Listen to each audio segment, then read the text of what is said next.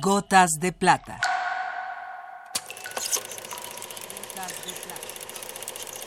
El cine en dosis homeopáticas.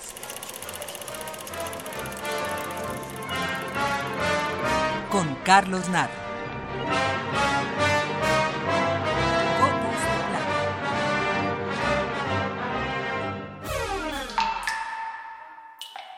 Mucho menos conocida que su obra cinematográfica, Luis Buñuel tiene una obra literaria de gran fuerza, y creo que si su poesía hubiese sido conocida en el momento en que se escribió, hubiera significado una aportación a la literatura en general y al surrealismo en particular.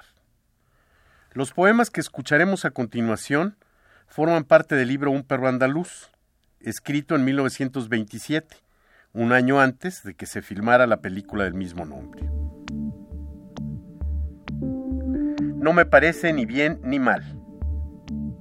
Yo creo que a veces nos contemplan por delante, por detrás, por los costados, unos ojos rencorosos de gallina, más temibles que el agua podrida de las grutas, incestuosos como los ojos de la madre que murió en el patíbulo, pegajosos como un coito, como la gelatina que tragan los buitres. Yo creo que he de morir con las manos hundidas en el lodo de los caminos. Yo creo que si me naciese un hijo, se quedaría mirando eternamente las bestias que copulan en los atardeceres. Las bestias.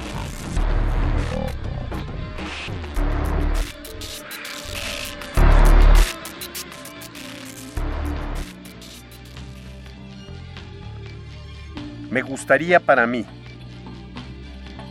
lágrimas o sauces sobre la tierra, de dientes de oro, de dientes de polen, como la boca de una muchacha de cuyos cabellos brotaba el río. En cada gota un pececillo, en cada pececillo un diente de oro, en cada diente de oro una sonrisa de 15 años, para que se reproduzcan las liberas. ¿En qué puede pensar una doncella cuando el viento le descubre los muslos?